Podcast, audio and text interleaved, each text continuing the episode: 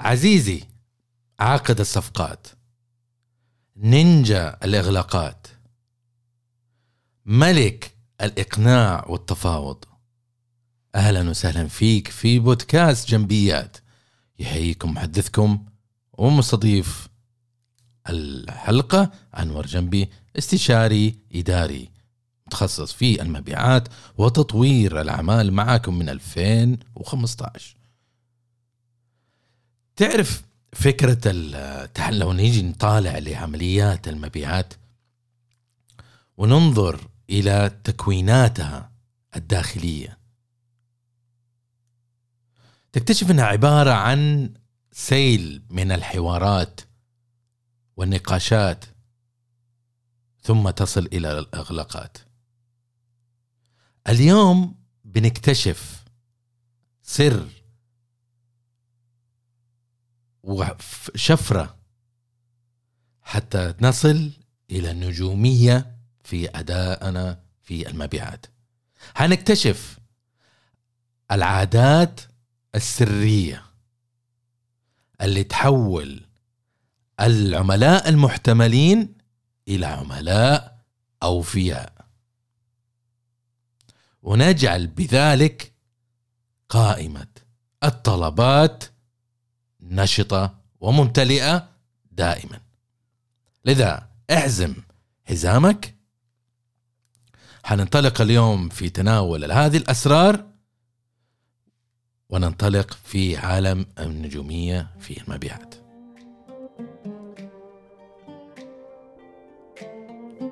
تتذكر أول اتصال تناولته في المبيعات لما أنت شغال في وظيفتك؟ اضطراب، تردد، القلب ينبض، الخوف من أنك تنرفض. خلينا نكون صريحين، المبيعات حقيقة ما هي دائما شمس مشرقة وقوس قزح في الأفق. هي معركة من الاعتراضات، مواعيد تسليم قريبة، وضغط مستمر نحو أداء عالي. لكن في شيء حابب أشاركه معك، حتى تتسلط وتتحكم في الأداء الشامل المثالي، إغلاق الصفقات يجب أن تكون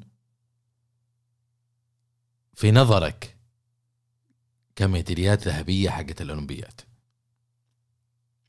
إذن ما هي هذه الأسرار اللي كاتم عنها أصحاب الأداء العالي؟ إيش اللي يجعلهم يقفون متميزين أمام الجميع؟ هذا اللي حنكتشفه هذا اليوم.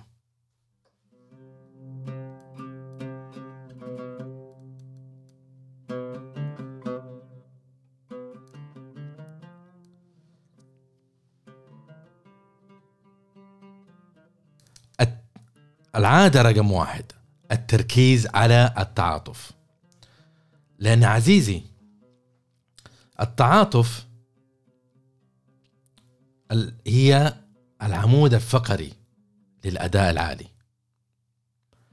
لا يمكن إنه نقول والله يا أنور أنا بس أبى أبيع وخلاص، لأنه أنت ما بتتعامل مع رجل آلي، أنت تتعامل مع بشر، بتتعامل مع إنسان اللي هو العميل. هذا العميل وإن أنت ما قلت له أي شيء سلبي بياخذ انطباع عنك وعن غايتك. والناس ما تحب تتعامل مع رجال آليين، يحبوا يتعاملوا مع بشر مثلهم، ما يحب واحد يستغلهم، يحب يتعاونوا مع الآخرين. لذا تميزك بأنك تتحكم في موضوع التعاطف، اللي معناه أنك أنت تحس وتضع نفسك أمام العميل تضع نفسك مكان العميل وليس أمامه، مكان العميل، تحس بآلامه.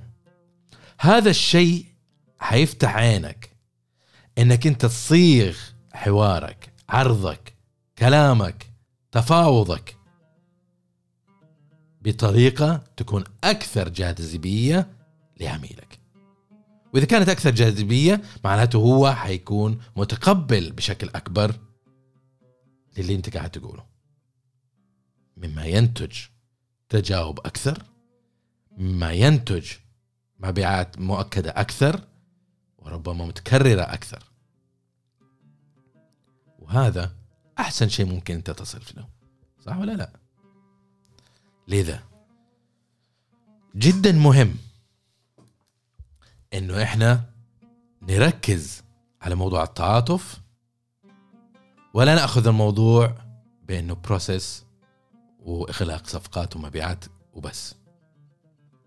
وهذا جدا مهم أعزائي. العادة الثانية إنك تكون مهندس معماري للأسئلة الفعالة. أغلب البائعين إيش ميزتهم؟ إنه هو يروح للعميل ويسرد مواصفاته ويحاول إنه يخليه بس يقول أبا أشتري. هذا موضوع ممل. العادة الأولى قلنا التعاطف. النقطة الثانية كيف تسأل وليش تسأل. مو بس تسأل أسئلة غبية، لا، اسأل عشان تفهم إيش مشاكل العميل، إيش ميوله، إيش تفكيره، استراتيجيته، كيف طريقة الشراء، كيف حياخد قرار الشراء، إيش العوامل المهمة بالنسبة له حتى يتخذ قرار الشراء. هل هو السعر، هل هو الجودة، هل هو يعني اللوكال كونتنت، الانتاج المحلي، هل انت يعني موقعك داخلي وطني، منتج وطني ولا منتج انترناشنال.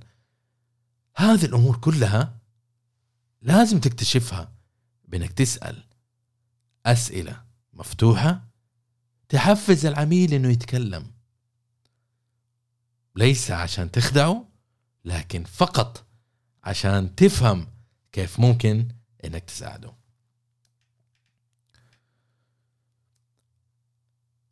العادة الثالثة اللي هي عباقرة القيمة. ممكن يكون عندك أحسن منتج، ممكن يكون أحسن خدمة عندك، وقاعد تعرض وتسوي والبروسيس حقك وكل حاجة وجدا حماس في الموضوع، لكن من الآخر إذا أنت مو قاعد تتكلم بلغة القيمة، العميل حيقول في داخله، وإن ما قال في وجهك حياء منك حيقول لك طز، ما يهمني، وش دخلني أنا. أو بأحسن الأحوال أنت قاعد تتكلم مواصفات ومقاييس وهو قاعد يفكر كيف ممكن أستخدم هذا لصالحي. فأثناء تفكيره بهذه الطريقة مو قاعد يسمعك، هو مو مركز معك، بعدين في النهاية يطفش ويقول لك أوكي أتصل عليك إن شاء الله لما تسهل الأمور. عميلك عنده أشياء كثيرة يسويها غير إنه يتكلم معك، وأنت محظوظ أصلا إنك أنت جلست على الكرسي أمامه. اختصرها من الآخر وقول له إحنا هنفيدك بتقليل كفاءة، بتقليل تكلفة، بزيادة كفاءة، بفتح سوق، بزيادة مداخل مالية، بزيادة أرباح، بوصول لعملاء جدد. هذه اللغة اللي أنت لازم تتكلمها. جاء كلمني ممثل مبيعات من أحد الشركات اللي تبيع جهاز للتحضير باستخدام الوجه. طبعا شركتنا احنا نستخدم جهاز، كنا نستخدم جهاز البصمة. فيقول لي انه احنا عندنا جهاز يسوي بالوجه ويصير يعني مميزاته وشركة كذا سؤالي هو كان طيب انا عندي بصمة، ليش لازم أدفع زيادة عشان أستخدم جهاز يميز بالوجه؟ يعني لو أنا حاليا عندي جهاز تحضير بالبطاقة نقول أوكي عندنا مشكلة الناس يحضروا بعض ومش عارف إيش وناس يضيعوا البطاقة والبطاقة بتخرب وفي تكلفة يعني بالوجه ولا بالبصمة حل يعتبر عملي أكثر. لكن لما تقول لي عندك بصمة وأبا بالوجه أنا أتوقع إنه في شيء إضافي، لأنه أنا ما يهمني الموظف يستخدم في تحضيره أي جزء من جسمه، وجه، عيون، شعر، دي ان اي، ما يهمني حضر ولا ما حضر. هذا اللي أنا أبغاه. لذا لازم تتكلم بالقيمة. مثال آخر، لما يجوك المندوبين والمبيعات حقون شركات اتصالات خصوصا STC، لأنه أنا شرائحي كلها STC وأتعرض لتنمر كثير من البائعين من هذه الشركة. لكن لغتهم بغض النظر عن فعاليتهم واتصالاتهم ومبادراتهم ما شاء الله، وباين انه يستثمر فيهم كثير التدريب، لكن في خطأ واحد يسووه، السكريبت المستخدم في عملية البيع خطأ. لأنه أنا يكون عندي باقة نقول أبو 50 بغض النظر عن مميزات اسمها نخميها أبو 50، فيجيني مندوب المبيعات ويقول لي أنا عندي باقة أبو 200 فيها كذا وفيها دقائق كذا وفيها مش عارف كذا وفيها مش عارف كذا وبتكلفة ربما كذا، تشترك؟ والله العظيم ما أقدر أكد لكم قد إيش إنه ولا اتصال جاء عندي أقدر أجاوب إيه، لأنه الأرجح أنا مو متذكر أصلا إيش باقتي، حاطتها من 5 سنوات عندي الباقة ولا نداري فيها. ولو إني داري، سؤالي الأول لما أعرف إنه في اختيار ثاني واحتمال إنه أغير أبى أعرف أنا إيش استفيد. هل هي تكلفة أقل؟ هل هي فائدة أكبر؟ هل وصول أكثر؟ هل سرعة أكبر؟ ما أعرف عن هذه الأشياء. ولو إنه البائعين حقون STC والبائعات يتكلموا لغة القيمة، مفروض أن يجي يقول لك أنا عندي باقة 200 وبنكلمك بناء على أنه استخدامك أنت حيكون أفضل لك أنك تأخذ هذه الباقة. ليش؟ لأنه أنت بتدفع 50 ريال هذا بتدفع 200 ريال، لكن مكالماتك أنت أكثر من الباقة حقتك أبو 50، فأنت في نهاية اليوم بتدفع 170 ريال مكالمات فقط هذه كل شهر، عفوا أنك بتخلص الباقة وبتزود تدفع بسعر أكثر. الشيء الثاني، الإنترنت حقك بيخلص في نص الشهر، ثم بتدفع باقة مرة واحدة لمدة 7 أسبوع، هذا 80 ريال 90 ريال، يعني أنت أديت 200 ريال. لو تأخذ الباقة هذه هتكون أفضل لك، لأنه فيها مثلا إنترنت سوشيال ميديا غير مفتوح، فيها إنترنت مفتوح، وفيها اتصالات، وبقيمة 200 ريال فقط. طبعا أنا الباقات هذه يعني اختراع من عندي، ما بتكلم عن باقة معينة. هذه لغة القيمة. أنا حعرف أقول أوكي أنا كذا هستفيد كذا، أنا متضرر الآن بدفع يعني زيادة عن هذا، لكن هذا بيعطيني قيمة أكبر بسعر أقل. هذه الطريقة اللي ممكن أنك تحفز العميل أنه يقبل باقة جديدة أنت عندك. طبعا أنتوا عارفين STC كيف طريقتهم، كل فترة يغيروا الباقات، مميزة الباقات، ثم يستهدفوا أصحاب الباقات القديمة يحفزوهم أنه يغيروا الباقات الجديدة لسبب أو لآخر، مميزات اللعبة، استراتيجية، الطريقة اللي هم بيلعبوها. طبعا الرؤية 2030 تحفز على توفير سرعات أكبر و5G ومش عارف إيش، فعندهم ميكانيكية سواء مالية مبيعات أو تقنية عليهم يحققوها ويلبوا يعني متطلبات وتوقعات هيئة الاتصالات أو وزارة الاتصالات. لغة القيمة هي اللغة المهمة اللي تهم أي عميل.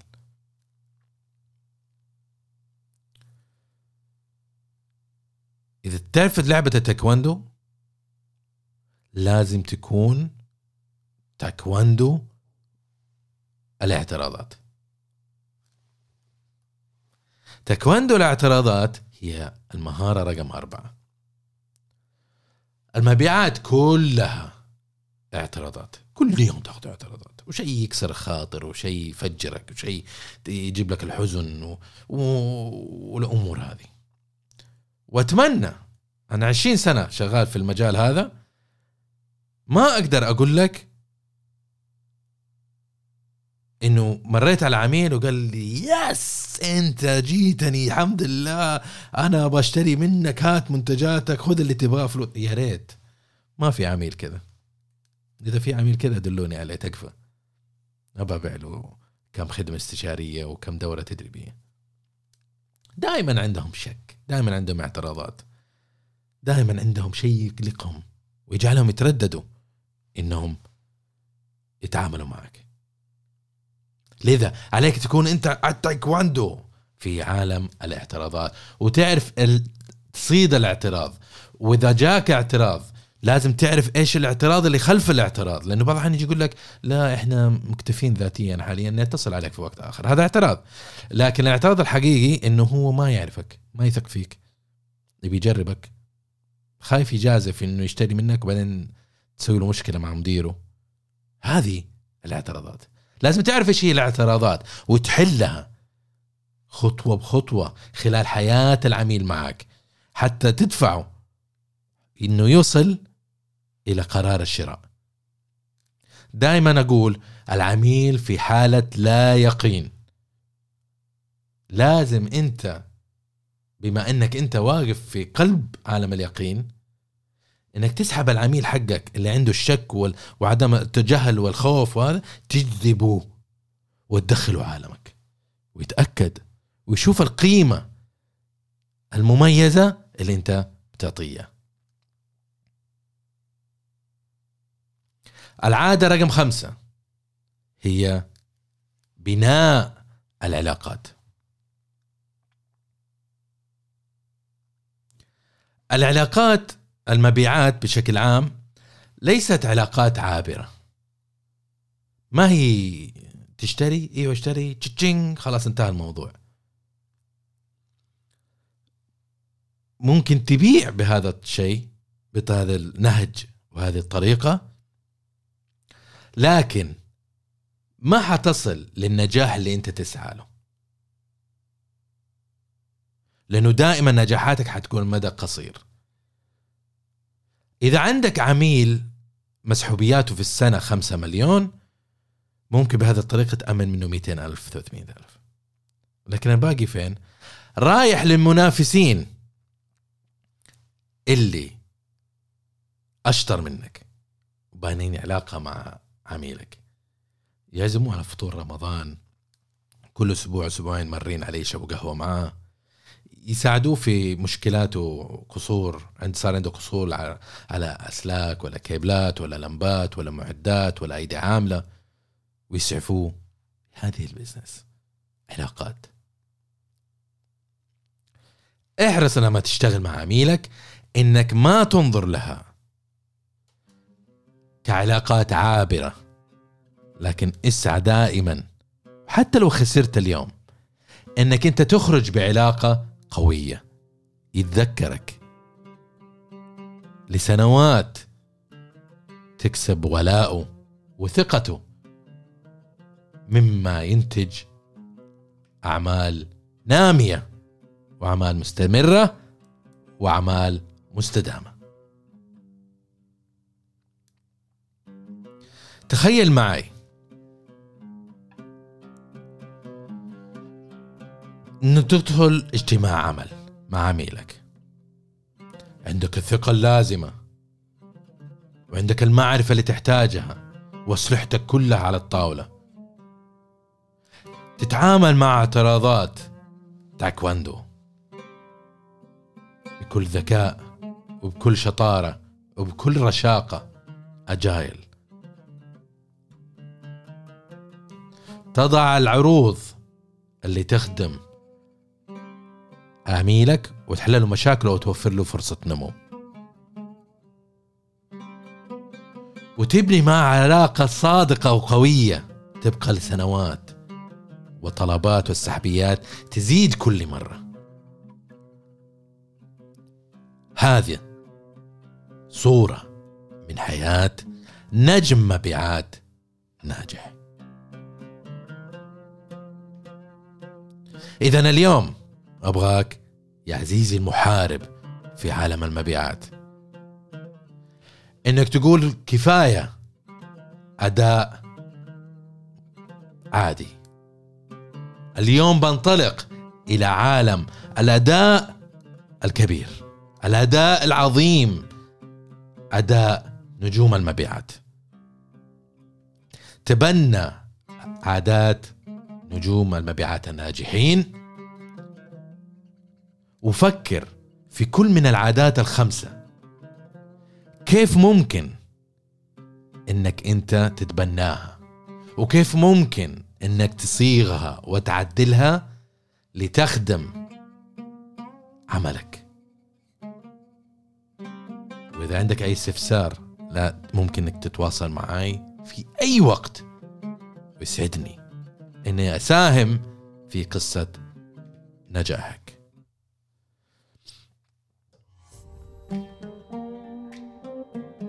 هذا اللي كان عندنا لهذا اليوم في موضوع 5 عادات لنجوم مبيعات ناجحين. الآن الحل في يدك، إنك تنتقل لمرحلة قادمة وتنطلق بقوة وبعقلية سليمة، بعقلية صحيحة وبعادات قوية لتحقق النجاح اللي أنت تستحقه نتاج جهدك والتزامك وإصرارك لسنوات عديدة. عزيزي، حابب أدعوك إنك تسجل معي في القائمة البريدية لتكون صديق لي قريب ومقرب، أخصك بمحتوى، أخصك بتواصل، أخصك بلقاءات. كون معنا في مجتمع ناجح يجمع رواد الأعمال والمبدعين والمبدعات مثلك. يعطيكم العافية، وإلى اللقاء القادم، وفي أمان الله.